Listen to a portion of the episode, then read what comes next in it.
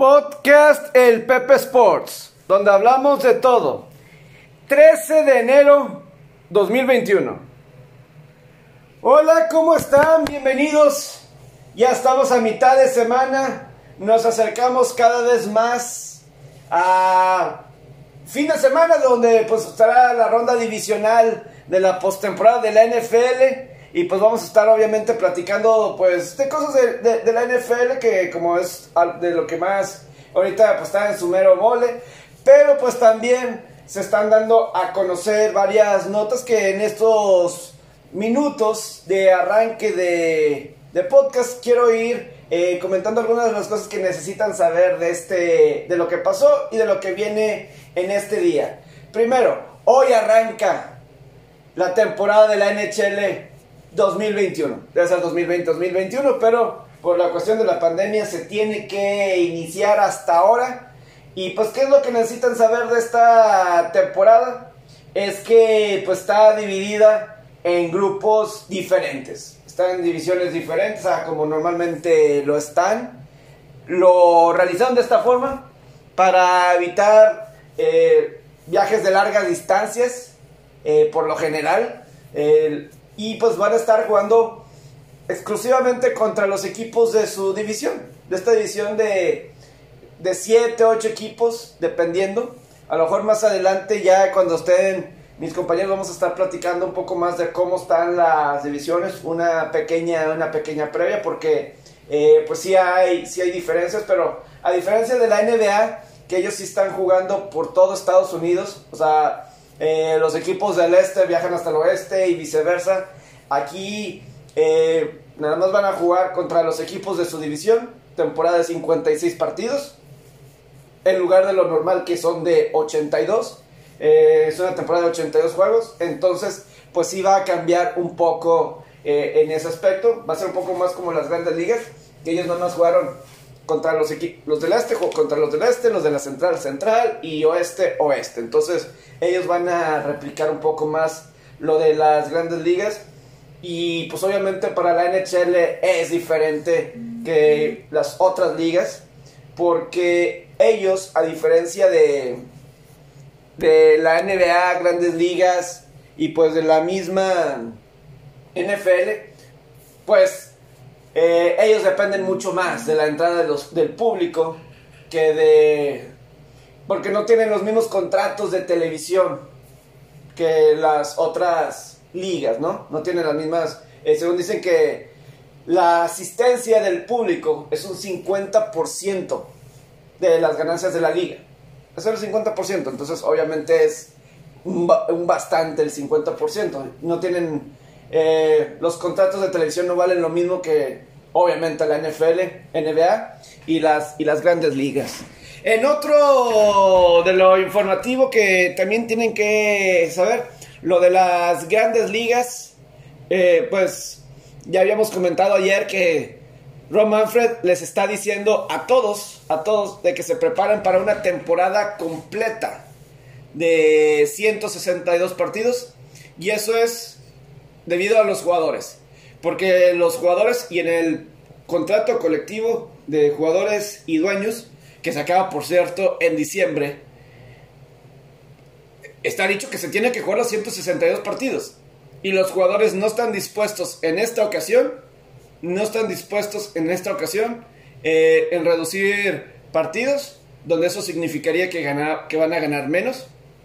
Esta vez no va a ser así y los jugadores no están dispuestos a, a que sean menos de el 100% de los partidos. Habíamos platicado anteriormente que los dueños estaban diciendo, pues a lo mejor nos esperamos a mayo, iniciar la temporada en mayo para que de esa forma se pudiera tener vacunados a los jugadores. Algo decían ahí que ellos pudieran pensar que para mayo pudieran tener vacunados a los jugadores. Pero pues obviamente los jugadores, ellos, eso no iba a ser eh, lo que ellos querían, porque sería menos partidos y sería menos dinero. Entonces, eh, pues el contrato colectivo dice que tienen que jugar los 162 partidos. Vamos a ver qué pasa ya más adelante el próximo año, en diciembre, de donde ahora sí eh, las reglas van a ser diferentes, ya pueden negociar los dueños y todo eso en el caso de que, ojalá que no, volvamos a vivir una pesadilla como hemos vivido en este, este último año con todo esto de, del COVID y lo que eso representa. Pero si las grandes ligas se van a preparar para esta temporada de 162 partidos, que arrancaría la temporada regular el 1 de abril y pues de ya dentro de un mes empezar el todo el spring training. Ya se van a preparar para el spring training. No, y, es que tiene sentido que los jugadores quieran eh, la temporada completa. Desde el dinero que ganarían hasta el punto de pues las estadísticas y todo eso que eso les representa dinero y legados más al futuro y con menos partidos pues eso claro que les impacta a largo plazo, ¿no? Y, y al final de cuentas, no porque juegas menos partidos, eh, quiere decir que aunque pasen los años, vas a seguir igual de productivo. El tiempo es obviamente ahora para los diferentes eh, jugadores, etcétera, ¿no? Pero bueno, eso por parte de la misma, eh, por parte de las mismas grandes ligas. Y además, además también, además también, pues está la cuestión de, de la NBA. Y, lo voy a juntar con lo que está pasando con Deshaun Watson. Probablemente ahorita ser aficionado de un equipo de Houston duele. Duele y pesa bastante. Eh, no es suficiente con lo de Deshaun Watson que si se quiere ir, si quiere permanecer con los Tejanos de Houston, el quarterback de ellos, que quiere hacerlo importante, eh, buscar un lugar donde pueda ganar, pero luego también está el drama en el otro lado. No, y antes a lo que, al punto de que durante todo el 2020, pues toda la cuestión del robo de señales de los astros, de cómo la reputación de ese equipo pues cayó bastante de lo que habían logrado con el campeonato y serie mundial y pues ahora pasa lo mismo eh, con ahora no, no lo mismo pero pues obviamente le estás pegando a la franquicia de los Tejanos con Deshaun Watson y ex jugadores del equipo como DeAndre Hopkins y como Andre Johnson jugadores que fueron, han sido, fueron importantes en Houston pues como que eh, dan a entender y dicen que los Tejanos tienen años, dice Andre Johnson, tienen años desperdiciando carreras de jugadores. Así dice, años. Y de Andre Hopkins estuvo de acuerdo con él. Digo, de Andre Hopkins que hace un año fue cambiado. Entonces, eh, y señalan a gente ahí de la organización que es la que le está haciendo mucho daño, que no saben lo que están haciendo. Y luego anoche, eh, pues obviamente ya era todos los reportes, todos los rumores, ¿no? Que se estaba mencionando. Y pues también está el caso ahora de del mismo James Harden de los Rockets de Houston. Después de que perdieron 117 a 100 contra los Lakers ayer por la noche, en conferencia de prensa, dice clara y abiertamente el mismo James Harden que lo que dice James Harden ya, ya no hay solución aquí en Houston. Traté, hice todo lo que pude, ya no hay más que se pueda hacer con el equipo de Houston. Ya no se puede, ya, no se puede.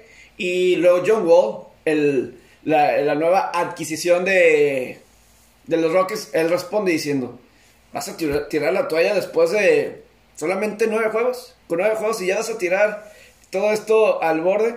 Son estas cosas que realmente uno no entiende nunca con la cuestión de, de James Harden.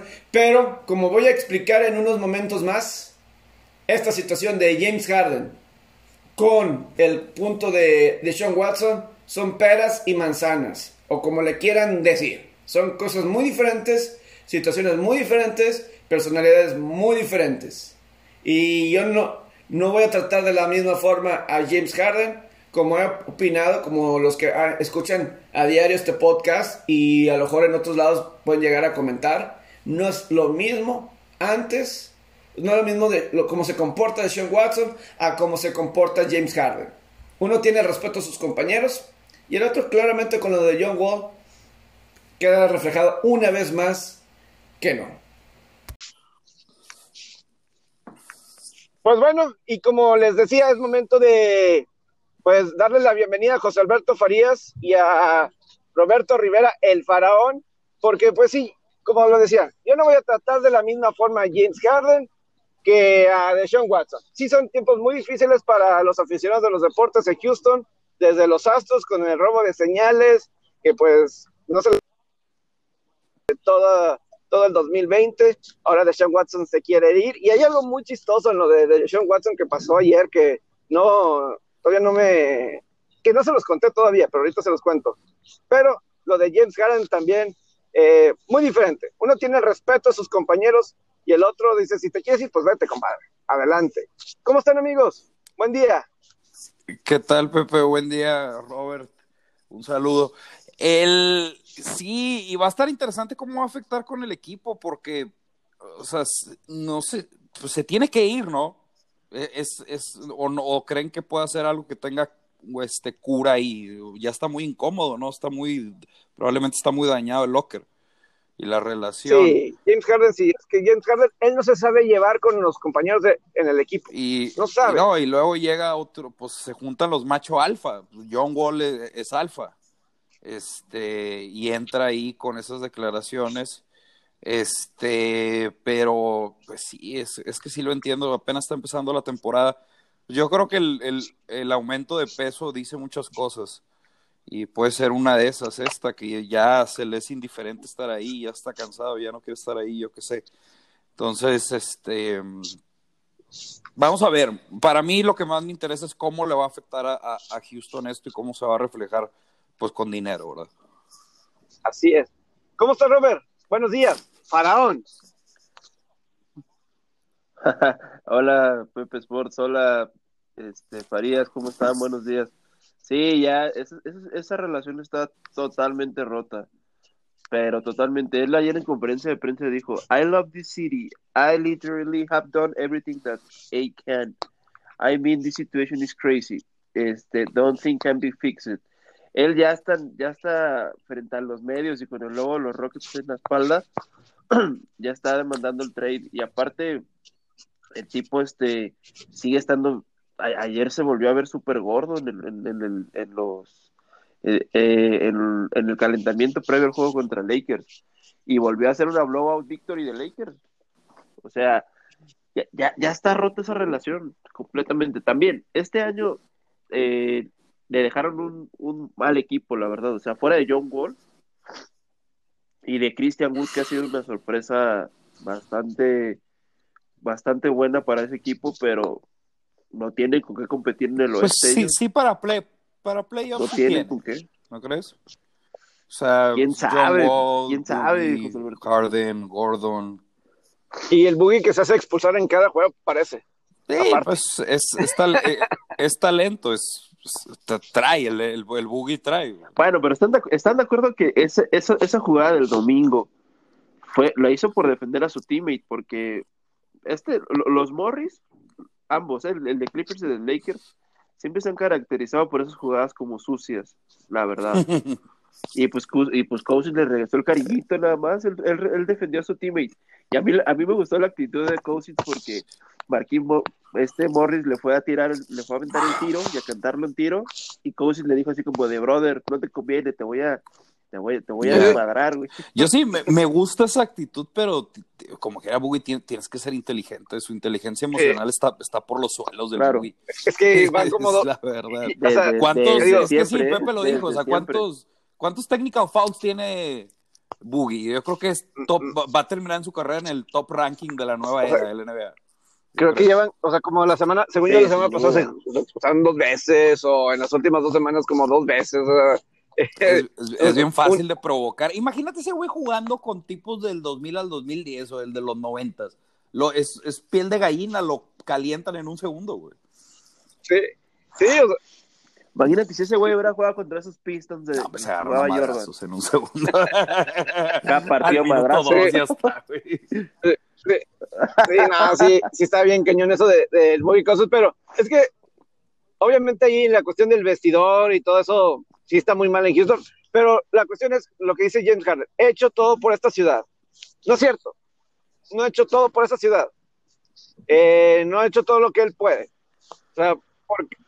Pues ha puesto unos números muy, unos números personales muy, muy arriba del promedio, Pepe. No, no sé si decir que en verdad. O sea, no, nada, pero no ha hecho todo. No, ha hecho, yo, creo que sí, no ha hecho todo lo que él puede. No ha hecho todo lo que él puede por esa ciudad, porque nunca ha sido el efectivo. Mm, quizá no todo lo que él puede, pero sí ha hecho todo lo que, lo que podría hacer. Yo, yo creo que sí, Pepe. Yo creo que, yo creo que sí, sí ha dado el máximo. Es, él elevó su nivel muchísimo a lo que se mostró en Oklahoma, sin duda, eh, sin duda. O sea, eh, quizá en Oklahoma no, no creíamos que él podía llegar a estos topes de nivel. y, y, los mostró. Quizá lo que, lo, que, lo que le ha pasado es de que, de que quizá él no ha podido compaginar con, con otras superestrellas o con, hasta con otros coaches, podría tenerme a decir. Y también ha tenido mala suerte ese equipo, ¿eh? Sí. ¿Mala suerte en qué sentido? Mala suerte porque, porque te, te estás cruzando con la dinastía, te cruzaste con la dinastía de los Warriors en el oeste Luego te cruzaste no les, con, con, este. No les pongas excusas, Robert. No, no les, ha, no les ha alcanzado. Han, han hecho no. buen trabajo en lo que cabe. De Antonio ha hecho, bueno, como siempre, de Antonio hace buen trabajo, pero no le alcanza. Ya sabemos. Pero eh, sí. Eh. O sea, pero como quiera, no, o sea, no han, claro, claro. no han hecho mal trabajo, simplemente la competencia ha sido mejor. E, esa es. Si, si pero, ellos hubieran jugado en el, en el este por años, hubieran llegado probablemente a una final, yo creo. Este, sí, eh, juegan en el oeste, no es el caso, y, y no, no, no, les alcanza, digo, no, yo creo que Harden a lo mejor y por eso ya se está cansando. Ahora, el problema que yo veo de Harden es que pues te vas a ir a otro equipo y, y va a estar difícil como quiera. Ahorita esta, la, la, la liga se llama Lakers Clippers. Con todo y que Clippers a lo mejor está teniendo ahí, tú ahí algunos, tiene algunas interrogantes, pero va a estar muy bien. Son esos dos equipos. Y esos dos equipos, pues tienes que hacer algo, no sé, atravesamos mucho, nos vamos a la historia y eh, Sacramento con Lakers, eh, los Knicks con los Bulls, pues por lo menos lucha, pero no te des por vencido, ¿verdad? No sé si me, me di a entender. Claro. Sí, Sí, y yo creo, yo creo que ese debe ser uno de los objetivos de Harden, irse al este. En el este sí tiene probabilidades sí. de jugar unas finales, sí. en su carrera al menos. Imagínate ese, ese James Harden, yo creo que es una pieza que le puede enca en, encajar a Sixers, por ejemplo. Mm. Doc Rivers puede, puede, puede controlar ese, a ese jugador, yo creo, y es lo que le falta a Sixers para hacer ese, ese caballo en el, en el en ayer el, muy mal en el este, una verdadera estrella, porque seamos, seamos sinceros, ni Embiid, ni Ben Simmons, ni Tobias Harrison, esas superestrellas. No, hay, que, son, hay que decirlo sinceramente. Son muy buenos está muy balanceado, pero, pero no son superestrellas. Pero, pero no un calibre superestrella, porque con todo y lo que tenga Harden, sobrepeso, este, esa actitud y que es muy déspota y todo, tiene unos skills. De ahí chocarían, ahí chocarían eh, porque lo vimos como... No creo, porque Embiid no, no, no, no, creo que Embiid sea ese tipo así chocante Pues, como tipo Westbrook. O sea, por ejemplo, Wall, o sea, cuando estaba Paul Jimmy Butler ahí en Filadelfia hace dos años, el mejor jugador era Jimmy Butler. Pero pues el equipo giraba alrededor de los demás, de los Simmons y los Embiid y todo eso. Harden, él va a querer ser uno. Y pues obviamente, no, no, no, me, no, me, no me voy a referir a talento, ¿eh, Pepe? Pepe Villalba, no voy a referir a talento. Me voy a referir a superestrella. ¿Quién es más estrella? ¿Harden? No, o Butler? Es, ¿Es Harden? ¿Superestrella? Es, es, es Harden, sí, sí, es Harden.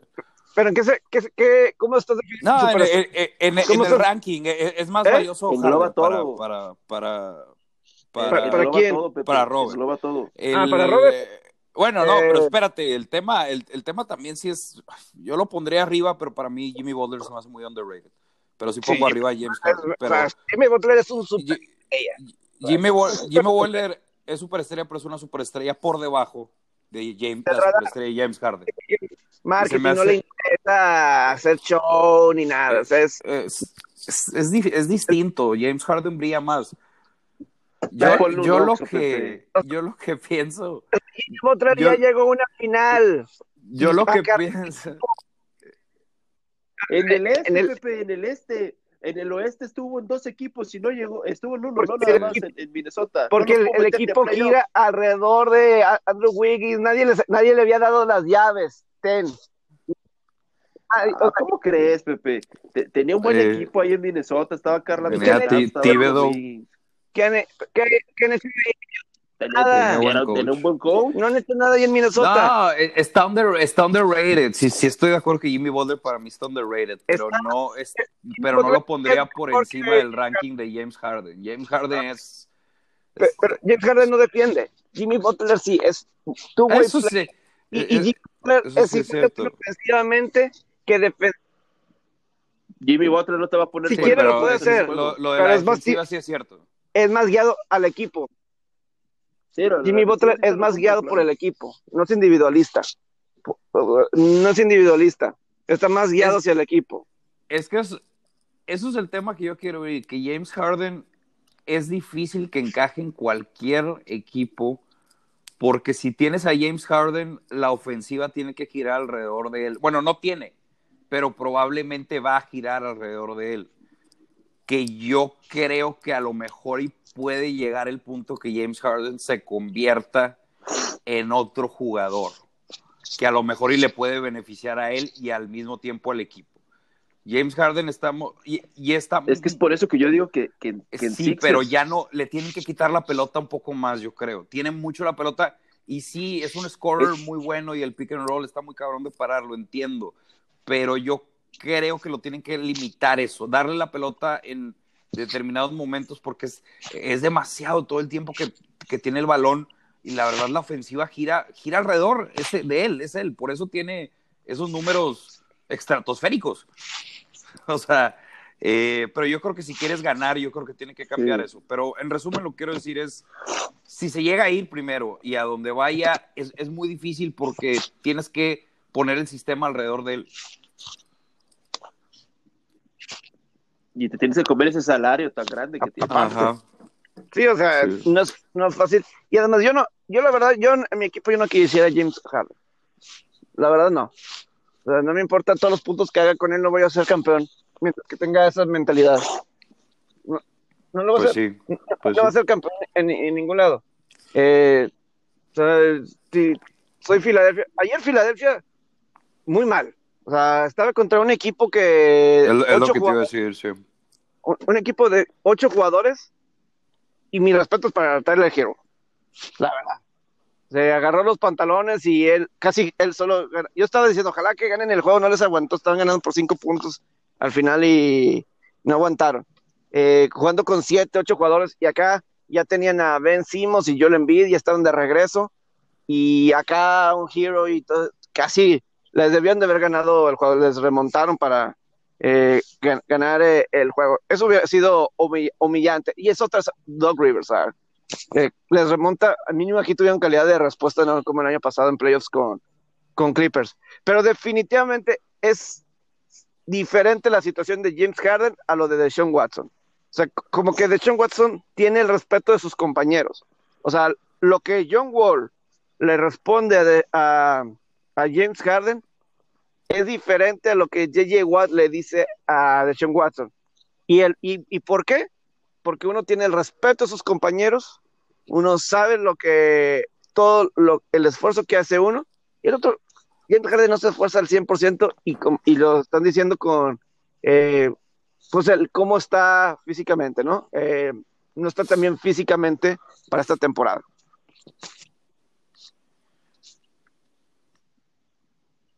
Son, situaciones diferentes también. La, tanto la de Sean como la de Harden son equipos diferentes, entornos diferentes, aunque que están en la misma ciudad, pero ambos con la misma problemática que pareciera que tienen para figurar más en sus deportes, pero pues han quedado pues fuera o fuera de la raya o no están teniendo los rendimientos esperados. Pero yo creo que que, Harden, lo que le hace falta, o sea, tantito antes de pasar a Watson, lo que le hace falta es definitivamente ese cambio de aire. Ya, o sea, él, ya, ya identificó que está estancada su carrera en Houston. Y no es malo, no es malo, no es malo este darse cuenta de eso. Al contrario, eh, es, es, más malo quererlo este prolongar o querer seguir experimentando. Y en lo de Watson, no, hay que exagerar, Pepe. Es que volvemos al punto de lo de Watson que hemos estado platicando desde la semana pasada. Es una temporada, no pasa nada. Él, él, de hecho, si Watson hubiera sido inteligente, sabía que no iban a tener con qué competir en esa, en esa división. Y Watson podía haber experimentado en su juego, intentado subir el, más el nivel, porque es, él tiene para más, él tiene para ponerse un nivel. Yo ahorita sí veo arriba a Josh Allen y a Patrick Mahomes de, sí, pero sin duda. Ellos dos están arriba. ¿Qué más pudo haber hecho? pero Pepe, la, digo Pepe, Robert, la temporada que se hizo fue, él, él está ahorita en corebacks en el top 5 en la temporada.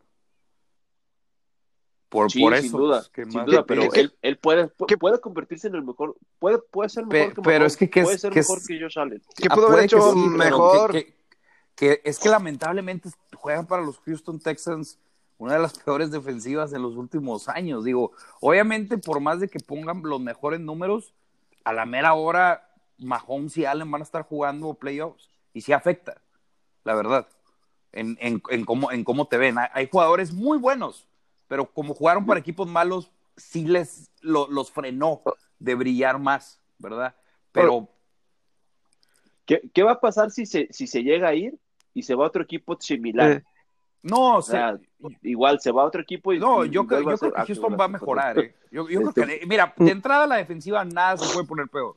Debe haber mejoría. Y, y la ofensiva para ah. mí, si puedes mejorar el juego terrestre y tienes adición, vas a, yo creo que vas a, vas a competir con Colts y con, y con Tennessee. Es eh, eh, más, esa división va a estar muy brava. Le, debiste verga, o sea, o sea, con todo y las deficiencias, y gracias a Deshaun Watson. Es que es Deshaun, ese equipo todo es Deshaun, Pepe. Es la verdad. Es que gracias, es que decir, puede hacer más. ¿Qué pudo haber hecho más? Fue líder en yardas de la liga en todos Jones, y solo en yardas, perdón, y nada más tuvo siete intercepciones en la temporada, su cifra más baja de su carrera sabiendo que estaba él contra el mundo. Entonces, o sea, estaba haciendo lo más que, podía y a final de cuentas, pues no, ah, no se puede más. Ahora, lo que sucedió ayer me dio mucha, mucha risa y no me estoy refiriendo a lo de Andre Johnson, eh, ex receptor de los Tejanos, que dice que los Tejanos llevan años, años eh, desperdiciando eh, carreras y señaló una persona, Jack Edersby, alguien así, como que señalando que él es el responsable de lo que pasa en Houston. O sea, como no sé si es alguien que toma las decisiones, ¿sí? pero que eres alguien que está tomando las decisiones. Ayer hubo un reporte que a mí me dio bastante, bastante risa. En teoría, una de las cosas que dicen del por qué está molesto de Sean Watson es que alguien vino con él de la franquicia y le pidió, oye, te vamos a hacer parte de, este proceso de la toma de decisiones. O sea, vamos a, o sea, ¿qué opinas? ¿Qué? Etcétera. Y como que le preguntaron y que lo, y que ignoraron, lo ignoraron bastante. Y que una de las cosas que él quería, que entrevistaran a Eric Bienemy, el coordinador ofensivo de Kansas City, que pues que muchos quieren, muchos quieren que ahí esté. O sea, que hay muchos que quieren eh, que sea head coach el próximo año en la NFL, como que lo han estado pidiendo, eh, diciendo que va a ser un gran coach, etcétera, eh, general, ¿no?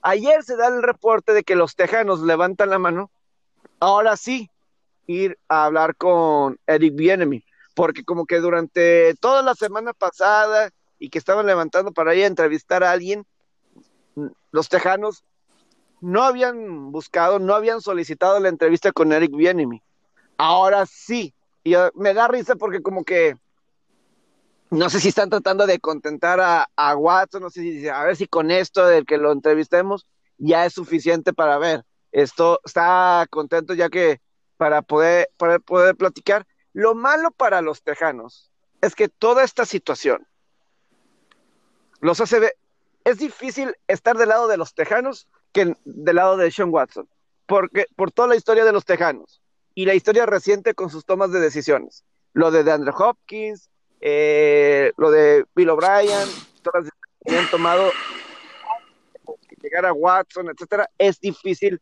estar del lado, decir, no, pues es más difícil confiar en los tejanos que confiar en lo de en Watson.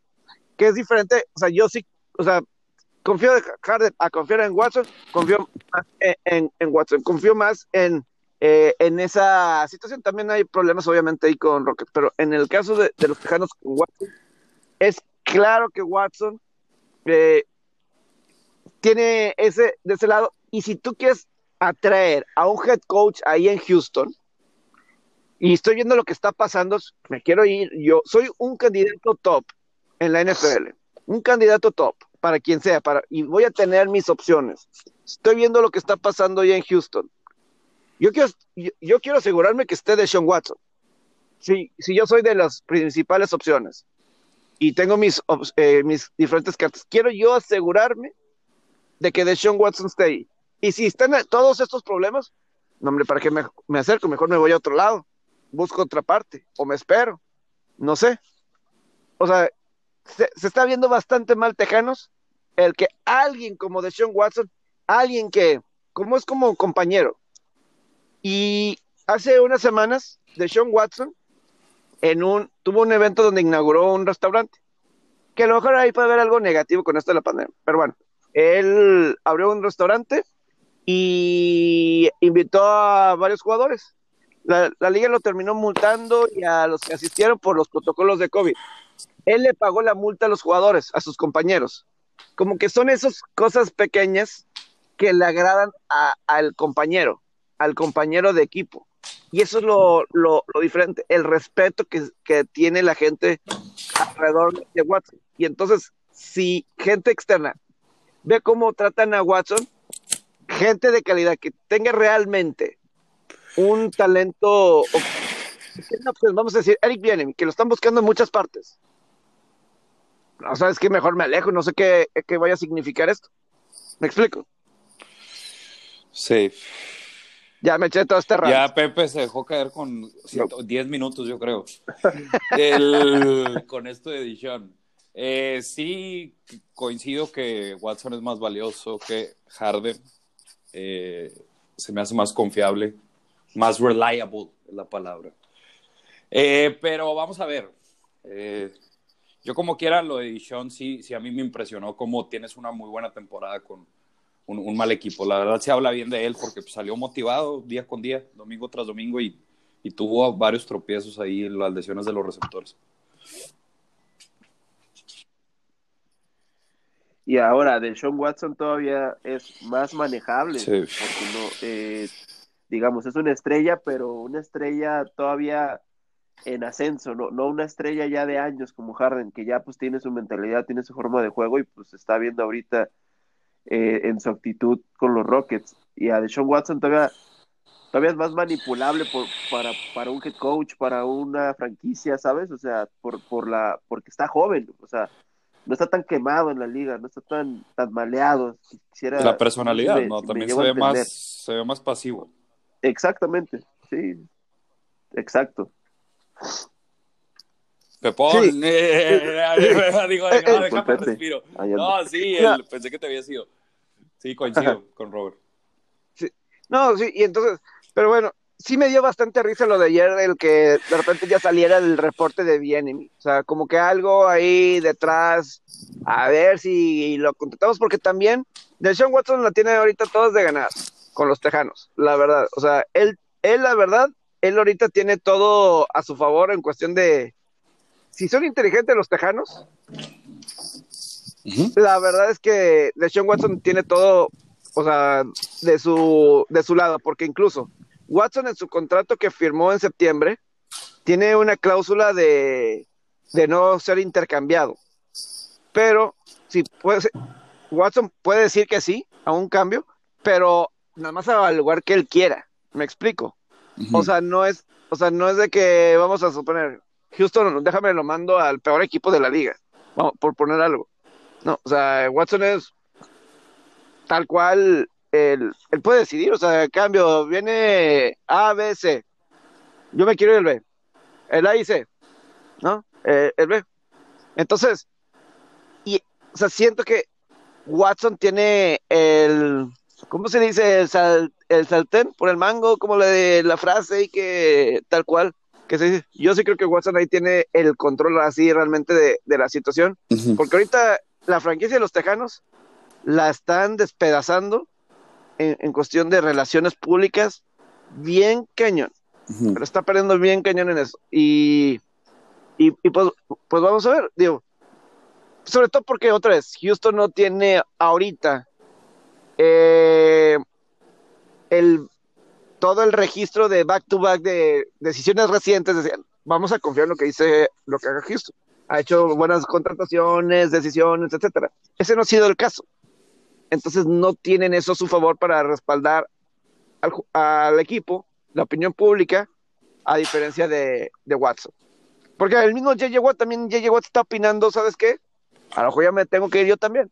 Que bueno, Watson, yo, que J.J. Watt, yo creo que sí se debería de ir. O sea, creo que es un salario muy alto el que tiene ahí J.J. Watt para lo que ha sido los últimos años y para cómo está la defensiva. No ha sido, no ha sido factor para que valga ese, ese dinero.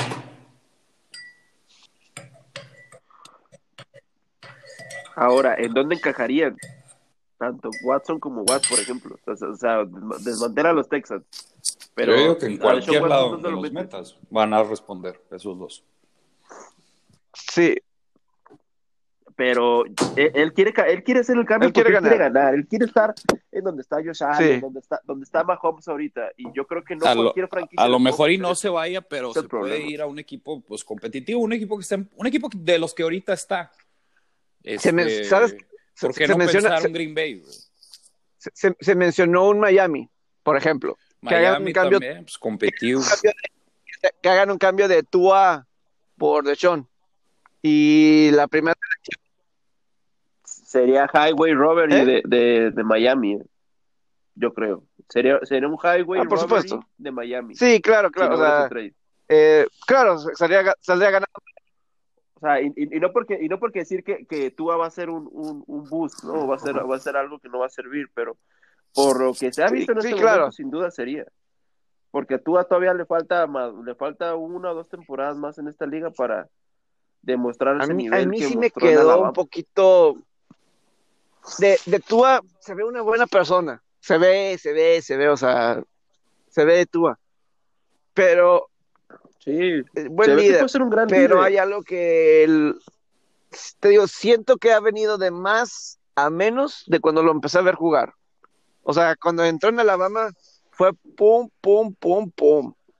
O sea, increíble, o sea, cómo entró, relevó a Jalen Hurts, campeón, etcétera, gran momento, pero como que de ahí en adelante en los momentos importantes como que ha sido cada vez menos. Un año después en el juego de campeonato del sureste contra Georgia, eh, estaba batallando como que se lesiona, entra Jalen Hurts y, y pum, el Spark y gana eh, el Alabama, pero ya luego en el juego de playoff, en la final contra Clemson, Trevor Lawrence lo supera ampliamente. Luego el siguiente año, pues ya está Joe Burrow, en, en LSU y Joe Burrow pues obviamente brilla, destaca, hace lo suyo y, es superado, es superado y, y luego todo lo que pasó esta temporada, claro que es NFL, colegial, etcétera. Y, y, y, me quedo muchas dudas de esta temporada. O sea, es alguien, sí, muy certero, muy tranquilo. O sea, se ve alguien que trabaja, no le quito eso en lo más mínimo, pero sigue, sigue, sigue sin ser una persona muy alta.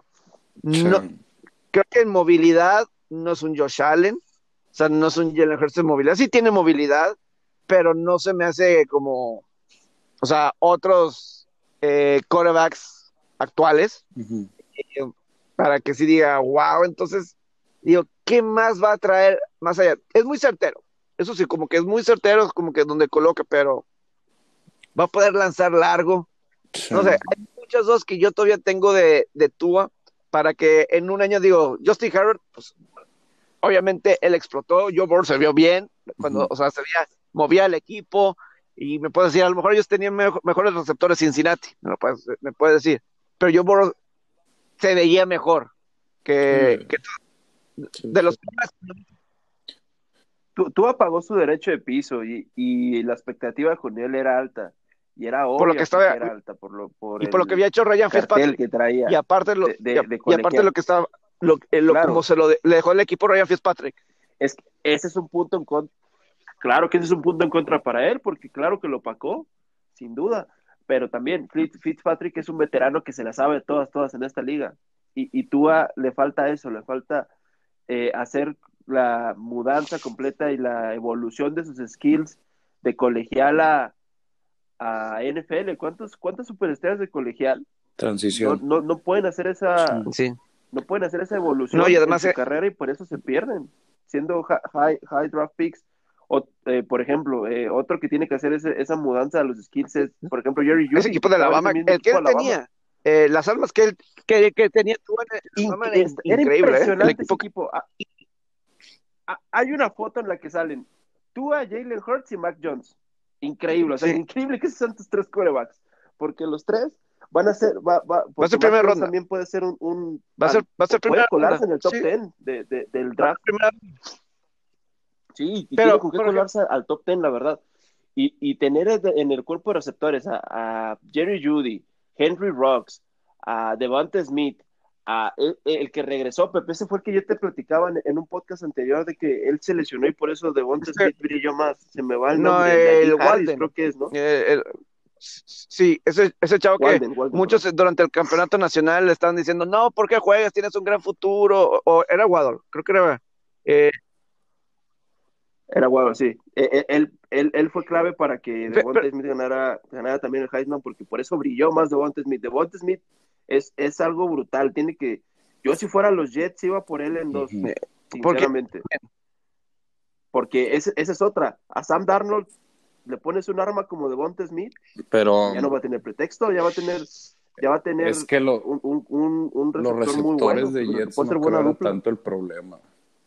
Yo creo que el problema principal de los Jets era coach de entrada. sí Este, entonces va, Sí, va- claro, entre, entre otras cosas. Pero ¿a poco lo dejaba esa, es que es que esa es una, una es- esa, es lo que iba, o es sea, un necesidad también no creo Fields que ahí. sea, pero que- o sea, pues sí, no deja de ser muy bueno, entonces no, no, no sé qué, qué posición vaya, este, no sé por dónde se vayan los Jets, pero yo creo que está Justin Fields ahí también si no está Trevor Lawrence es que a lo mejor Justin Fields de coreback, eso también. Ahora, porque lo de Mac Jones, el coreback, o sea, fue coreback hasta el último año y con todas sus grandes estrellas y no pudo superar para ser titular ni a ni a Tua ni a Hurts en algún momento, ¿no?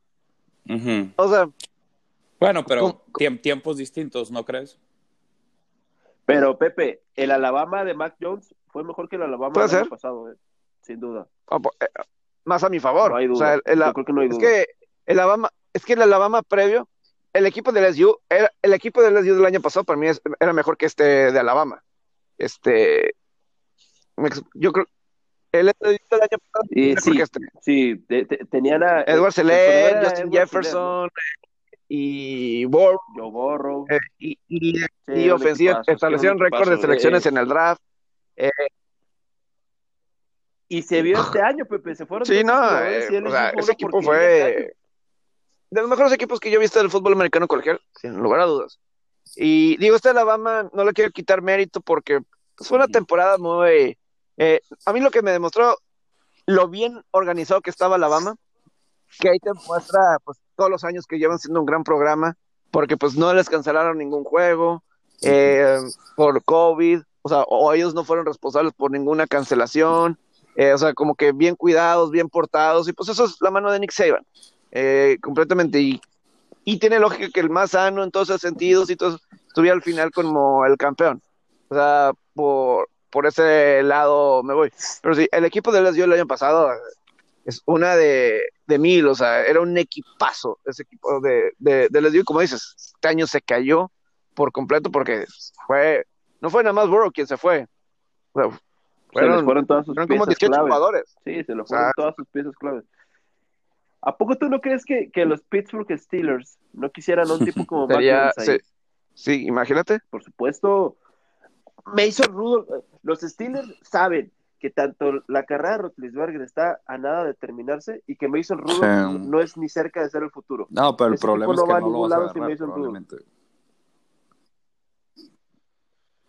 Eh, sí, es probablemente eso, porque, porque Steelers t- tiene picks de los de Sí, abajo. no, o sea, no, de, de que estuviera bien, estuviera bien. Y por, por ahí te puedes, acuérdate que a Sí, lo agarraron. sí, en puede 30, ser. Por ahí te puedes, Puede ser, la es donde cama. las predicciones más fallan en, en, en, en drafts. Y, y hay más opciones. Pero la, la raza dice que es Sí, uno y luego va a ser tre- y es 30. De hecho, Pero el sí, Pittsburgh necesita coreback eh, y también, y lo dice todo. la- Patriotas, La, la cara de Big Ben lo dice todo, este, ahí con eh, Marcus Ponzi. lo que pasó. Pero no sé cómo se funciona. Volvi- regresando a lo de Tua, te digo algo, yo sí lo compro a- ahora. Ok. Eh, y pensando, y me voy a basar, estoy de acuerdo que sí, a lo mejor y el potencial no es tan alto, que es algo que me preocuparía con decir lo compro, pero creo que la ética de trabajo está ahí, las ganas están ahí. Sí. Este, la organización está ahí, los, los valores están ahí, y creo que si tienes eso, por lo menos eres competitivo en el mercado. Eh, entonces yo creo que por eso lo, yo creo que es algo, este, va a competir. Yo sí veo a Tua llegando a, a equipo, a, a partidos de playoff, no ganando un Super Bowl, por supuesto, pero como lo es la palabra, competir. Y además, Sí, deja tú, yo creo co- el Brian Flores por algo lo, lo puso. Y, y, es, y lo que es muy buen entrenador, o sea, yo no Eh, creo fue- que lo hizo por... El Jesse de Tua Nada fue de los más. vendidos de- del, del año. Fue como el número 3 después de, de Mahomes y de Brady. Creo que fue Tua, el Jesse más vendido de la liga. Eh, Tiene Su su, carisma también. su, su fan base. Pero yo estoy de acuerdo contigo de que este receso de temporada va a ser clave. O sea, creo que sí vale Sí. la pena darte este receso de temporada, de mejorar y todo eso, y ver cómo empieza la, la que sigue, Sí, ¿no? sí, a ver sí. cómo empieza la que sigue. Eso va a ser claro, porque este es el tiempo donde va a poder mejorar, eh, prepararse. A lo mejor el año pasado a estas alturas tenía la lesión de la cadera, entonces eso lo mantuvo, no podía entrenar al máximo. Eh, este va a ser el tiempo, está sano, puede prepararse, mejorar, etcétera, y va a ser fundamental. Ahí va a decir eh, todo, todo, todo, cuál es el real potencial de, de Tua como quarterback. Digo, Miami, lo difícil de Miami es que ahorita tiene la tercera selección del draft, en lugar de los Tejanos. Tienen el lugar de los Tejanos como la selección número 3. Entonces, si estás en una posición de que, híjole, como lo fue con Arizona con este Rosen hace unos años, híjole, pero es que viene Kyler Murray, ¿sabes? O sea, imagínate que esté Justin Fields, que Jets vaya por alguien más, que no vaya por quarterback, que sabes que Sam Darnold sí, y ahí esté Justin Fields. Más vale que estés seguro tú, Miami, que, que tú vas a ser el mejor. No sé. O sea, vale la pena. Sí vale la pena. yo, yo te puedo apostar ahorita, Pepe. Yo te lo puedo apostar ahorita que Miami no va a ir por un coreback al, al draft. Te lo juego. El, el proyecto Tua lo van a, lo van a bancar, eh, va empezando y lo van a bancar duro ese proyecto. Similar a lo de Kyler. Murray con, con Arizona. Yo, yo dudo que aun- aunado que esté Justin Fields, que es un que también es un es difícil dejarlo pasar. Yo creo que van a bancar ese proyecto los, Sí, pinta, los Dolphins. pinta, pinta para eso. El, pero como quiera tienen que estar en una buena situación los Dolphins. Se quedaron fuera, pero eh, Sin duda. sobre las expectativas, definitivo. Yo creo que Tienen bueno, dos no- selecciones. no lo llamaría sorpresa, pero creo que fue el equipo que mejor jugó este a como lo tenían rankeado. Mejor, mejor que Cleveland. ¿Eh? ¿Por qué tienen ese pick de Ah, Houston? por el, por el trade de Laramie Tunsil. Eh, que, por el que Houston eh, Ah, se, eh, adquirió a, a Laramie Tunsil, tackle ofensivo de Miami, y dieron una primera ronda a cambio. Y pues por eso, ¿Y si valía eso, Pepe? pues, voy a decir, es que pues Quizá ahorita ya no. Watson fue el máximo de no capturas. El problema es que ahorita, necesitas una selección así para construirle ar- algo alrededor de, de Watson. O sea, a lo mejor tienes un defensivo muy bueno, alguien como Chase Young ahí que te pudiera funcionar y ya le estás armando una defensiva, por ejemplo. Eh, por, por ahí podría ser. Claro. Entonces, sí, ahorita les gustaría tener a Houston porque nada más ganaron cuatro partidos en la temporada, eh, los Tejanos. Entonces, por ese lado es. Eh, pero bueno. No tiene O sea, primera que ronda. Texas Es, no tiene primera ronda. es lo negativo de todo esto. O sea, es lo, es lo Qué negativo de, de. Tejanos. eh. Y, y para coach y todo eso. Entonces, si eres un head coach que quieres llegar a Houston, se está peleando de Sean Watson. No tengo primera ronda, a pesar de cómo les fue. A ver, ¿cómo voy a armar al equipo? Competitivo rápido. Sí, que, No, que, que- no qué es- situación. Si- o sea, si, si Deshaun Watson estuviera contento, ah, muchos coaches quisieran estar ahí a ver cómo me las arreglo. Ya mínimo tengo un coreback, eso es lo más difícil de conseguir. Ya tengo un coreback. Eh, pero si no está contento ahí y no tengo selección alta, no hay, no hay muchas Ah, opciones. Es que ahí te, ahí te va algo. Ahí te va algo que se me está ocurriendo ahorita. A ver, si estoy, a ver si no estoy muy loco. Si Deshaun Watson ya no quiere estar en, en Houston, ¿no crees que él puede, o sea, Houston puede conseguir por él un high, Sí. un high pick en el draft? Sin duda. Y podría ir por Sí, uno de estos más que- estamos hablando. ¿Qué digo? Se- se- Ahora, sería irse un nivel sí- abajo. O sea, Pero, sería. pero la neta, Ahora, si- en verdad realistas, ese equipo. ustedes se, desa- se deshacerían, ¿cómo se dice? O sea, tirarían a Watson. Wa- wa- Yo jamás. Se. Watson Sí, es sí. Watson, Sí, sí, Watson yo me es lo quedo. franquicia, Watson es 100% me lo franchise quedo. player. O Es sea, que por eso, hace, hace lo imposible. Pero, yo pues, el creo peor que es que sí si no haces, estar ahí, sacrificas para retenerlo. es que por O sea, ejemplo, si yo soy, sí. es que mira, por ejemplo, Sí, si yo- yo sí soy, soy, voy a decir, un Miami, o voy a decir un Jets, o no sé, algún equipo como los que me estás mencionando. Me das tu selección de primera ronda y yo te doy a Deshaun Watson. Claro, ¿dónde lo firmo ya? O sea, sabes, esa es una, la mejor primera ronda que puedes tener en tu, en tu historia. Yo, yo creo que vale dos Ah, primeras claro, rondas. dos primeras ese- rondas. ¿Dónde te lo firmo? Watson, te lo doy ahorita. Eh, te doy esas dos selecciones y me das a Watson. ¿Dónde lo firmo ya? No, no necesito. O sea, está. Por eso digo que Watson Claro. tiene el control de. Watson tiene a los tejanos en su mano. Lo, lo tiene en su mano. Sí, él es el que tiene el poder en la negociación. Los, los tiene Sí. agarrados allá abajo. A, a los Sí, y.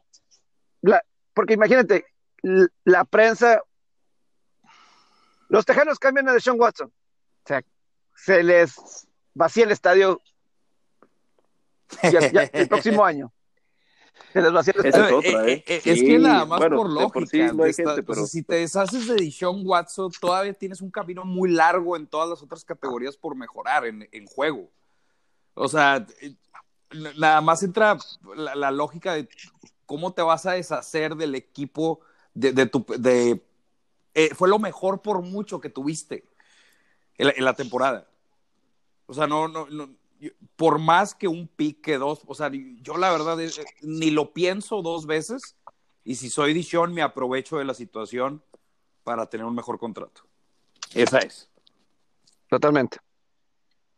O sea, esa, esa es, Claro, pero, no- yo es no, bueno. pero por la cabeza de Houston en el front office, yo creo que lo que menos, yo creo que la opción de entregar o cambiar a, a Watson, yo creo que debe ser, debe ser eliminada. Es un, tienes potencialmente a un coreback elite pronto, o ya es elite. El problema es que ya todavía siguen estando los veteranos, ¿verdad? Los Breeze, los Rodgers. Pero cuando vayan de salida, Watson tiene todo para estar ahí en, en- en ese top 5 de corebacks. Al menos, sí, sin duda. Sin duda, al menos es, es top 5. Yo creo que hasta. Es que hasta el este número momento sí, sí fue, pero yo creo que se me hace injusto, no Yo- sé, yo- yo, creo que sí hay que, Mira, hay que, mira, hay que guardar Dejar fuera los que están compitiendo y, ahorita.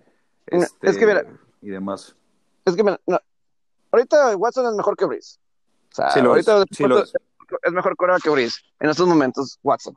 O sea, tú me preguntas, yo lo pongo top 3 a Deshaun Watson, de coreback. también, yo también. O sea, es, esta temporada, sí, Bajo esta temporada yo creo que sí. Este, a lo mejor puedo poner a Watson sobre esta temporada. Ojo, lo que voy a decir, Watson, esta temporada lo jugó mejor que Mahomes, la temporada regular. Ujú. No, sí la jugó mejor. Eh, es que es, es que brilló más porque pues porque A ya lo dieron mejor. la cláusula, Tienes- porque tienes Watson era ese equipo. Y, y Kansas City Claro, más, claro. más balanceado. mucho del pase, ¿verdad? Pero, no, so- son esos tres. Mira, e- es que también Rogers sí lo estamos moviendo a un, un- lado. Yo creo que sí puede ser. Hmm. Mahomes salen.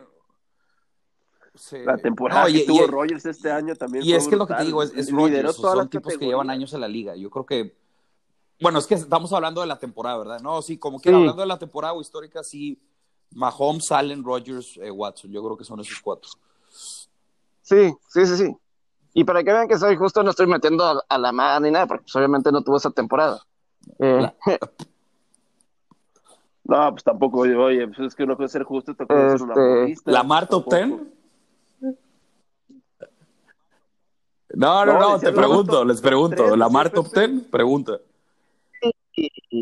Yo, yo creo que, yo creo que a lo mejor sí sería estar colar por ahí del 10, 9-10. Pero, pero yo, yo, yo, por ejemplo, en su división, tengo, tengo encima a Baker Mayfield. Este año Baker Mayfield se vio mucho mejor, no mucho mejor, pero sí elevó el nivel. Y, y, vean, y, vean, que- y vean que él también fue pieza, pieza clave de que se convirtiera en un equipo históricamente perdedor y malo. Para mí el mejor ronda de esa división es Burrow.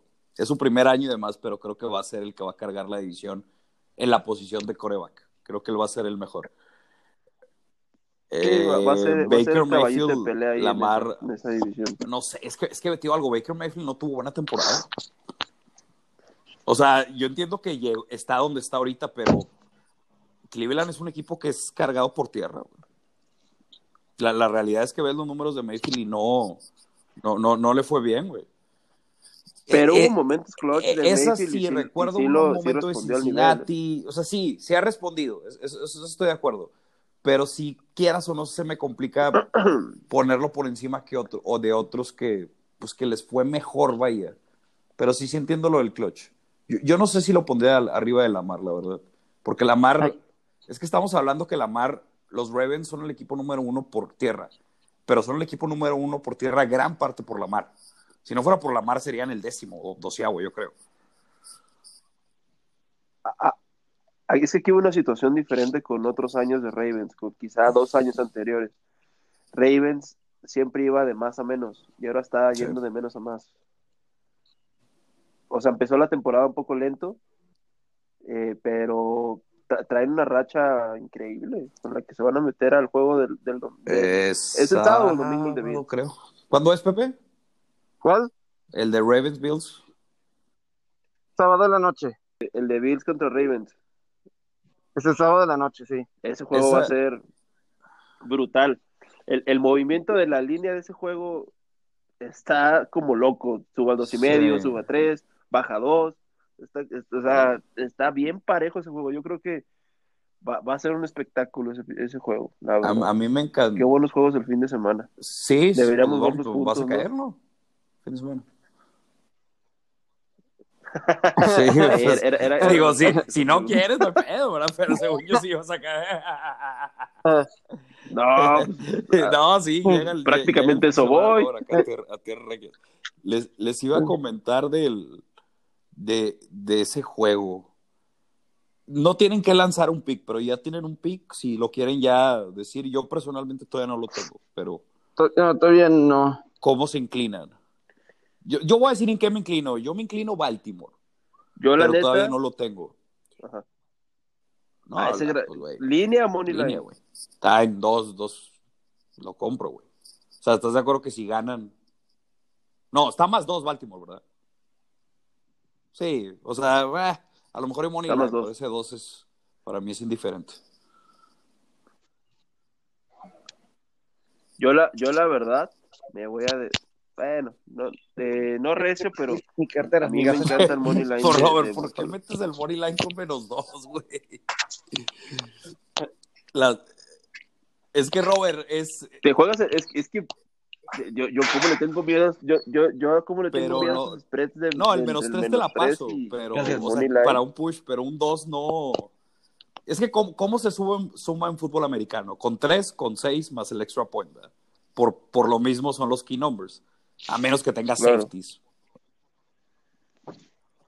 Esta temporada he, he, estado checando una cuenta que se llama, que dice Scorigami, de, de tal, tal, eh, unique score in the history of NFL. Esta temporada puede, puede que esté cambiando, pero no supera el 3, créeme. Porque, y, y, te voy a decir la razón principal por la que está cambiando. Estamos viendo demasiados field goals fallados, y field goals me refiero, eh, extra points, e, exactamente. Extra y luego están entrando los analytics. También que yo, de hecho, una vez yo lo comenté en el grupo, dije que estaría bien checar los key numbers en los últimos tres años, porque a lo mejor ya han cambiado. Que van a cambiar, pero no creo, o sea, no, no se van a acercar al 3 y al 7, ¿no? El 3 y el 7 son, son, son, claves como, como lo es, güey. Si tienes un 3 y medio, un menos 3 y medio, la verdad sí piénsale dos veces. Ahí sí compra, ahí sí compra lo que tú te gusta comprar en el menos 2, ¿verdad? No sé si me explico. Claro, sí, sí, sí, ya te entendí. Si, si, si esa línea sube a tres y medio. Eh, sí, estoy esperando también eso. Puede, que un 3, no, no sé si suba a tres y medio, pero un tres y medio a lo mejor y en vez de comprarlo, ponerla de 3, la pongo de 4. Ahora, chécate este dato por el cual me gusta Búfalo. Búfalo contra top defensas en el top 10 esta temporada. 5 ganados, 0 perdidos les anotó un promedio de 29.8 puntos y Josh Allen 13 touchdowns, 3, 3 intercepciones. Ravens es la séptima defensa, la no, 7 de la liga. Buffalo había. Tuvo buenos es muy buen equipo. Buffalo sí es un buen equipo, pero sí había una sobrevaloración de cómo venían. Porque venían aplastando equipos, pero sí hay una gran diferencia entre esos equipos con Indiana, con Indianapolis. batalló bastante con, Indianapolis. Baltimore también lo es, entonces va a batallar, pero este no deja de ser un, gran equipo. O sea, la, la, ofensiva que tiene, o sea, nada más para darnos una idea, Indianapolis le hizo un juegazo y como quiera Baltimore y como quiera Buffalo saca el juego. Le hizo un juegazo por todos aspectos. Y si nos ponemos en el, el matchup defensivo-ofensiva, Allen sacó jugadas por lo talentoso y la buena ofensiva que es, porque ya lo tenían en las rayas, en muchas. Y pues bueno, eh, antes de cerrar esta edición, sé que están ahí platicando sí, los diferentes temas que hay bastantes y no es suficiente el, tiempo, pero aquí lo hacemos, eh, lo digerimos para, para todos ustedes. El NBA, primero saber los picks de hoy, primero ver cuáles se juegan y cuáles no, porque se siguen posponiendo. No se juega hoy el Utah-Washington, no se juega Orlando-Boston, eh, no se va a jugar el Atlanta contra Phoenix. Entonces, eh, pues sí, es una carta significativa de juegos que no va a haber. Em, ¿Qué me dices? Por ejemplo, me llama la atención el Memphis, Minnesota, el menos dos y medio. ¿O cuál es el juego que te llama, te llena el ojo? Mira, Pepe, yo veo yo, yo veo ahí dos opciones bastante buenas en, en, la carta de hoy de, de NBA. El over de Clippers contra Pelicans está muy abajo, sobre todo por el inicio que tuvo Pelicans, pero ya está teniendo un repunto ofensivo. Ese 2-18 me gusta de ese over en la noche. Clippers con, con full, prácticamente con full squad. Eh, ese equipo eh, genera mucha ofensiva, sobre todo cuando juegan Paul George y Kawhi Leonard y ahorita no haber problema de back-to-back nights ni de load management, está ahí, me gusta mucho ese over, está puesto, y también me gusta el over de Milwaukee con Detroit. Milwaukee es un equipo que, que si sale, si sale como normalmente sale, rebasan ellos solos la barrera de los 120 puntos aproximadamente, ciento, por ahí de los 118 andan. Aparte es el sexto equipo, el sexto mejor equipo en, en PIS de, la temporada es bueno, es, es buena esa estadística. Son el número uno en, triples, son el número uno empatados con, no, sé cuál es el otro equipo, pero están empatados el número uno en field goal eh, efficiency. Es, eh, puede ser un buen, un buen over eso. Me, gustan esos dos overs. Ese menos dos y medio en Minnesota. Memphis sí ha tenido una baja de juego considerable, sobre todo sin ya Morant. Sí, es una gran diferencia. Gran diferencia. tampoco, y el que tampoco esté Jaren Jackson, que pueda, probablemente es su segundo mejor jugador, también lo, también es algo bastante, bastante este considerable esa baja. También la baja de, Justin Winslow también está confirmada. Lo que hay que ver es, eh, parece ser que va a ser game time decision lo de Carl Anthony Towns. Pero aunado a eso se me hace una línea buena, buena pepesa del 2 y medio, una línea barata para un juego NBA y sobre todo que el juego es en Minnesota. Sí, y sobre todo que Minnesota, pues ella, con ellos era una diferencia cuando no estaba Carl Anthony Towns, cuando sí está Carl Anthony Towns. Cuando no está Carl Anthony Towns, lo estaban apaleando y todo eso, y con Carl Anthony Towns, pues se ve lo que es Carl Anthony Towns, ¿no? Eh, el peso que tiene, que es el líder de ese equipo prácticamente. así es. Entonces creo que sí, como que ese partido sí está bastante llamativo. Así, eh, eh, pues, yo todavía estoy batallando ahí con un poco de la sal. Por ejemplo, las, el 220.5 de del Dallas Charlotte suena como que para bajas, ¿no? Eh, quizás un, es un, es un, este, es elevado el, el total, sobre todo porque estos dos equipos son 25 Dallas y 21 Charlotte en eh, pace. O sea, no, no, precisamente son los que quizás más este, rápidos en la duela. Son 16 y 18 en field goal efficiency. O sea, están ahí a media, media tabla. Y, y Mavericks, pues, no es precisamente ese equipo de, de overs, como, como quizá lo era la temporada pasada. Sí, no. y batallando un poco en eso. Y aparte Dallas debe tener bajas por COVID, ¿no? Porque pues ellos, eh, alrededor de cuatro, si no me equivoco, cuatro jugadores. Dwight Powell, Josh, Josh Richardson, Dorian Finney-Smith, sobre todo las bajas de Powell y de Finney-Smith sí son, sí son considerables. La de Jalen Bronson también es súper considerable. Son, Le estás quitando dos de sus mejores tiradores a Finney Smith y a Jalen Bronson. Eh, lo de Porzingis va a ser este Game Time Decision, al parecer va a ser su debut hoy de la temporada. También ese es un upgrade bueno para Dallas, pero sí, sin duda lo de lo de quizás sea un total un poco elevado, ¿eh? aunque puede ser estos juegos los de las anomalías donde muestran ellos un rendimiento este, constante, digamos, en ciertos patrones de, juego en la temporada y quizá aquí se, se combine para, para, para otra situación, porque Gordon Hayward está anotando muchos puntos, la Melo Ball está haciendo gran temporada, ya se volvió, de hecho, en el favorito en las apuestas para ganar el Rookie of the Year, y el favorito era el, el, de Minnesota. También hay un... sí, sí, Minnesota. Junto con el de con el de Golden State también. Sí, eh, Milwaukee y Detroit la, la, semana pasada o hace dos semanas se enfrentaron un par de veces en Milwaukee con la línea bien alta, uno en menos 16, donde pues era, era una locura y pues no sacó Milwaukee la línea. Luego la bajaron a menos 12 y ahí sí sacó Milwaukee la línea. Aquí está en menos 11, ahora es de visitante. Eh, pues ahí, está la eh, situación un poquito con, con, ese juego. Sí, simplemente datos de lo que sucedió en ese juego. Entonces, Milwaukee empieza muy rápido, pero la semana pasada un juego que Milwaukee como que se tenía muy alto y sorprendió y, les ganaron. Eh, fue el juego de a ver si que se decía, ah, no, Milwaukee era favorito en ese juego y llegaron y con ah, Utah. Eh, fue ese juego de Utah, pero fuera de ahí, eh, Milwaukee ha estado bastante dominante eh, por lo general, por lo general, ¿no? Este, Ganaron por 10 y por 15 puntos a Detroit la semana pasada. Lo que sí es que eh, en la NHL, pues es el primer día, es el, es el primer día y pues aquí algunas de las tendencias que se nota.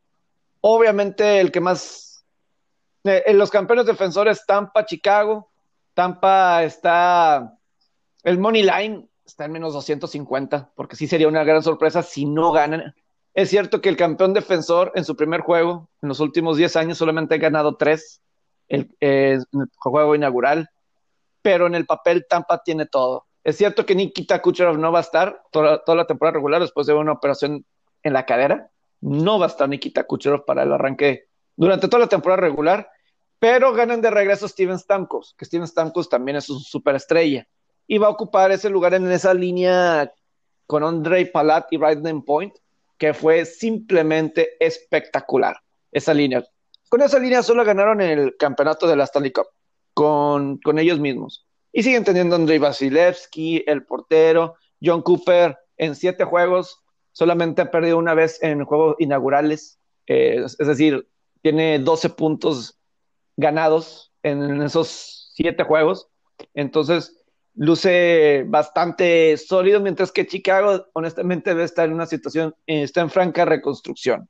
Es cierto que de alguna forma le ganaron a Edmonton en, en la burbuja, por, no sabe cómo le ganaron a ese Edmonton de tantos jugadores en esa serie de ganar dos de tres, pero pues es lo que es, esa serie de ganar dos de tres. Y no tienen a Jonathan Tays, una enfermedad así mental, no sabemos, pero no va a estar. Entonces dejan solo a Patrick Kane. Digo, Patrick Kane, de los jugadores activos, es el que tiene más puntos en juegos inaugurales, de los jugadores activos. Tiene 18 en 15 juegos, si no me, me equivoco, no me acuerdo, si no me mal me acuerdo, ¿no? Eh, pero él es el número uno en juegos inaugurales, Patrick Kane, pero fuera de ahí, Patrick Kane eh, no tiene muchas, muchas variantes. El portero Suban realmente es un suplente, pero no tienen más en estos momentos los Blackhawks. Debe ser una temporada muy larga para esta franquicia eh, popular. Eh, obviamente el puck line está como en menos uno y medio, como que eso es lo normal en el hockey, como que las puck lines es menos uno y medio, así por lo general. Recordemos que por cuestiones de la pandemia, Pepe, una está bien está correcto decir así una reorganización de las divisiones. Así es. Se movió, todo, prácticamente todos los del este en el este, valga la redundancia, los del, los del oeste en el oeste y los canadienses en Canadá. para, resumirlo, ¿no? Prácticamente es eso. Y va, a ser como el béisbol. O sea, nada más van a jugar dentro de la división. Los equipos se van a enfrentar como nueve o diez veces. eso, eh, eso, eso tú cómo lo ves? ¿Lo ves a favor o en contra en cuestión de tendencias y de, y de regularidad en ciertos patrones para, pues para apostar para, para ah. los equipos en el rendimiento. ¿Tú cómo lo ves? Yo creo que a la larga debe ser para más goles porque van a conocer mejor las tendencias de los porteros. Eh, la tendencia de los porteros va a estar muy marcada. quizá ahorita lo, que eh, convendría hacer sería jugar onders. Yo, eh, yo creo que sí, por lo general tú estás seis, seis y medio, seis, este, al menos que seas un equipo como Colorado, que tengan mucho tiempo jugando juntos y como que ellos están ya, este es el momento, un Edmonton, o, o sea, hay equipos que tienen mucho tiempo jugando juntos y por ahí pueden arrancar más pronto. Pero sí veo una situación donde se van, van a conocerse muy bien eh, eh, dentro de sus propias divisiones. Lo difícil, por ejemplo, en Canadá, ahí no va a estar tan regionalizado, porque pues va a ser puro Canadá, entonces vas a tener juegos de Toronto pues se tiene que ir hasta Vancouver, es de costa a costa, pero pues ellos no pueden viajar de un lado, cruzarse la frontera. Eh, entonces ellos lo van a tener diferente. Es por ejemplo, Pittsburgh, Filadelfia, están ahí. O mañana el juego inaugural de Rangers Islanders están ahí. Y pues los Devils y Boston, o sea, están ahí cerquita. Los, eh, equipos de California, por ejemplo, Angel, este que diga, Angels. Es que me quedé pensando con los, con los Dogs que están frente al estadio de, de los Angels. Los Dogs, los Kings, este, y si te vas para arriba con los Sharks, con este, eh, si te vas un poquito hacia abajo, los Coyotes, o sea, todo ese Colorado, son viajes hasta cortos, no, son viajes largos, son viajes de una hora, dos horas. Sí. Sí, entonces, en ese sentido los de Canadá van a tener viajes más largos. Eh, pero, por ejemplo, este, eh, ahí va a ver cómo, cómo se los hacen. A lo mejor hacen todo cuando viajan, va a ser todos los juegos de jalón. O sea, todos los juegos de visitante, vamos a decir, de Montreal tiene que ir a jugar al oeste de Canadá, todos los juegos en un jalón, para que ya no tengan que volver a. Winnipeg, Vancouver, eh, todos esos partidos, ¿no? sí, algo, algo así por, el estilo, porque sí, así va a ser, así va a ser la, la temporada. En algunas de las tendencias de hoy, por ejemplo, para mí el mejor partido, si nos vamos así a calidad, es el San Luis contra Colorado. Eh, Colorado es el que tiene, es el, ahora se convierte el Tampa, ¿no? Es el Nathan McKinnon, Macar, o sea, tienen tantos jugadores jóvenes y como que es él ya, ¿no? Vamos a ver si Philip Gruber puede ser ese portero. Es el favorito en esa, división, de hecho, ¿no? Del oeste. Es el favorito para llevársela. Y uno de los favoritos para eh, ser campeón. De hecho, de hecho, creo que es el favorito por encima de Tampa. Está más 700 a ganar la Stanley Cup y Tampa está más 750. Y así es. Y enfrenta a San Luis este, este día que Jordan Bennington es el portero tienen algunas bajas los, los Blues. Yo no estoy tan alto así de, los Blues, así de ganar, porque sí tuvieron, o sea, sí tuvieron algunas bajas de a comparación de otros años. Y, entonces eso es a mí lo que me hace un poquito de ruido con, ellos. Eh, eh, ya, ya no está el capitán Alex Petrangelo, que se fue con Vegas. O sea, como que hay algunas bajas ahí con San Luis que quiero ver cómo empieza la temporada. Y también quiero ver lo de Jordan Bennington, que hace dos años fue sorpresa, lidera a San Luis a la Stanley Cup. Luego el año pasado fue al Juego de Estrellas, hasta, hasta retó Justin Bieber en un, ahí en el Juego de Estrellas. True story. Eh, Jordan Bennington. Pero en la burbuja se cayó, estuvo fatal en la burbuja. Vamos a ver que si fue algo de la burbuja o qué fue lo que pasó, porque fue, fue súper estrella eh, Fallstar, pero luego la burbuja se cayó por completo. Eso me, intriga. Eh, algo que en el de Pittsburgh contra Filadelfia, ese se me antoja para bajas. Eh, vamos a con Carter Hart. Él dice que va a ser top 5. Eh, de hecho, muy curioso. Carter Hart entrenó con Tristan Jerry, el portero de Pittsburgh, en el receso.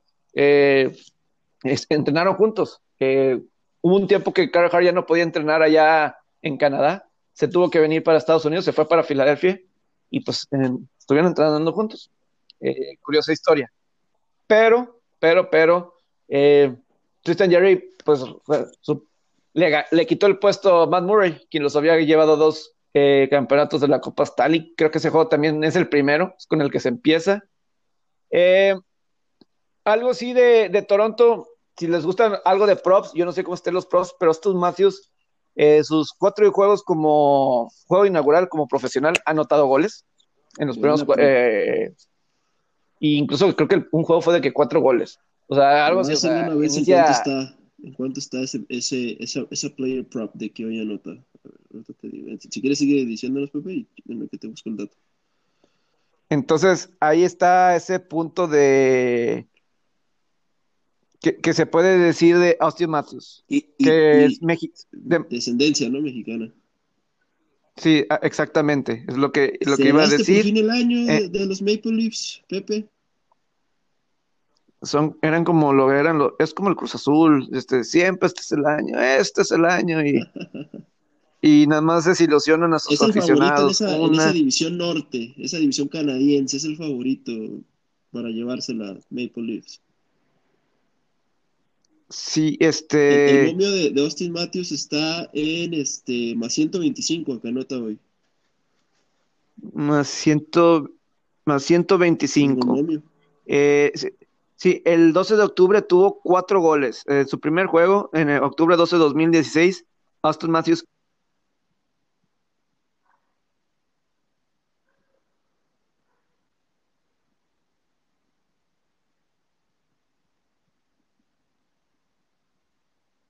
Matthews, ¿eh?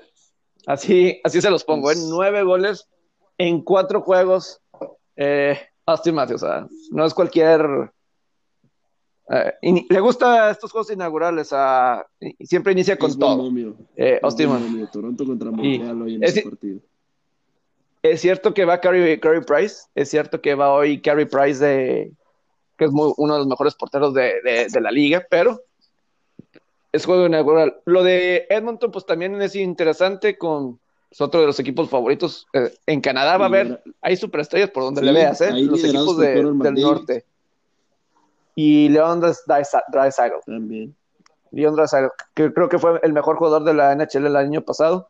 Vancouver tiene jugadores jóvenes, pero hay un par que se tuvieron que quedar en casa por COVID. Entonces, este, tienen dos bajas ahí. Se vio, bien en, Vancouver. se vio bien en los playoffs pasados, Pepe. Vancouver. De hecho, Vancouver se reforzó. Trajo gente de los Kings, trajo gente de otros equipos. Se reforzó. Puede ser también un, caballo negro. Así es. Oye, pero bueno, Pepe, antes de irnos, tenemos unas breaking news, una breaking, breaking news buenísima de, de un tema que hablamos hace ratito en el podcast. Lo de James Harden James Harden ya, ya no se presentó a entrenar con los Rockets y el equipo, de hecho, ya le dijo que ya, ya, tomaron, ya en común acuerdo, no sé si en común acuerdo, pero ya está este, decidido que él ya no va a regresar a las prácticas, ya no va a estar con el equipo hasta que se consume su trade. Aquí hay dos targets que son a, donde se va a ir, ya se resumió a dos, o es 76ers o es Brooklyn. Y eh, Brooklyn ofreció cuatro primeras rondas y tres pick swaps por, por James Harden, un all-in. Y, lo que, y al parecer el trade package que está ofreciendo Sixers incluye a Ben Simmons, a, este rookie, se llama Max Weasley, creo, que está, que, está teniendo buenos rendimientos últimamente con, con Houston, y también serían con picks de draft. Es, es prácticamente y Tyrese Maxi, perdón, Tyrese Maxi es el, el, el, Ben Simmons y Tyrese Maxi sería el paquete que iría a Houston por James Harden. Ya se resumió a dos, o sea, pero entonces el destino de James Harden sería probar por primera vez la conferencia este en su carrera. A ver, a ver, e, eso se puede decir hoy mismo, lo, del trade de, James Harden, ya está muy avanzado. Y, y, como te comento, ya él ya no está en las, ya, ya no fue a la práctica hoy y se decidió que ya no esté con el equipo, que ya, se, ya lo separaron del equipo. Entonces ayer fue ¿y, qué pasa? Como, Houston Rocket. Dime, Pepe. ¿Y qué pasa si se va? ¿Qué pasa con Kyrie Irving si se llega a Brooklyn? Pues bueno, ahorita Kyrie Irving está fuera por razones personales que no sabe nadie más que él. Por, pues, está por problemas en su cabeza que no nadie entiende, nadie, nadie Lo sabe. quieren ocultar como con COVID, que, es, que es porque son protocolos de COVID, que porque estuvo en una fiesta con familiares. de familiar. Sin, mascarilla y eso, pero lo platicamos en algunos episodios anteriores de que esto del COVID es un pretexto perfecto para ocultar problemas internos. Porque, pues, si, si tienes un problema con un jugador, tan fácil, le dices, tuvo contacto con alguien con COVID, y lo, y lo mandas a la, y, lo, este, lo banqueas, lo, lo, este, lo pones en una, en una lista aparte de tu equipo, sin necesidad de comprobar nada, claro. Aquí lo de Kyrie Irving está claro que son problemas personales, pero problemas de él con él. ¿Quién sabe qué trae realmente Kyrie Irving? Y, y, siempre ha sido un jugador así, desde sus épocas en Cleveland. De hecho, por eso LeBron, eh, no es que se haya hecho un lado, pero LeBron por eso no, no fue más allá de, ese título con Kyrie Irving, porque él sabía que ahí había algo mal con él. No sé si sea problema de personalidad, su mentalidad, como sea, él que se crea, no, no sé qué sea con Kyrie Irving, qué puede ser su problema. Fíjate, estoy viendo que Houston daría a Filadelfia Ben Simmons y Terry Maxi. Sí, como te comentaba. Este. Ya, ya, ya es, es eso o eso, ¿eh? Es eso o eso. Yo, yo creo que queda mejor en Brooklyn con Durant, creo yo. Los convertiría en automático en el número uno, pero aquí yo el problema que le va a Brooklyn es la, posición de, de, los coaches. Se recontraría con Mike D'Antoni, porque recordemos que Mike D'Antoni es asistente de Steve Nash. A mí me gustaría verlo, sí me gustaría verlo más en Brooklyn, pero también me gustaría verlo en Filadelfia con un coach como Doc Rivers. Quizá, quizá se, adapte más a, la filosofía de Harden. Y Doc Rivers puede tener un poquito más control también ahí en ese equipo. Así es, así es. Ya platicaremos pues Yo creo que ya mañana. Yo creo que mañana, ya mañana un poquito más de, los... de eso. Sí, sí, sí. Así es. Perfecto, Robert. Y gracias a José Alberto. Sé que estás... hoy llegó un poquito más tarde. Eh, estamos ajustándonos a unos horarios ahí diferentes, pero eh, cualquier manera, gracias. Saludos, Robert. Saludos, buen día a todos y un abrazo grande.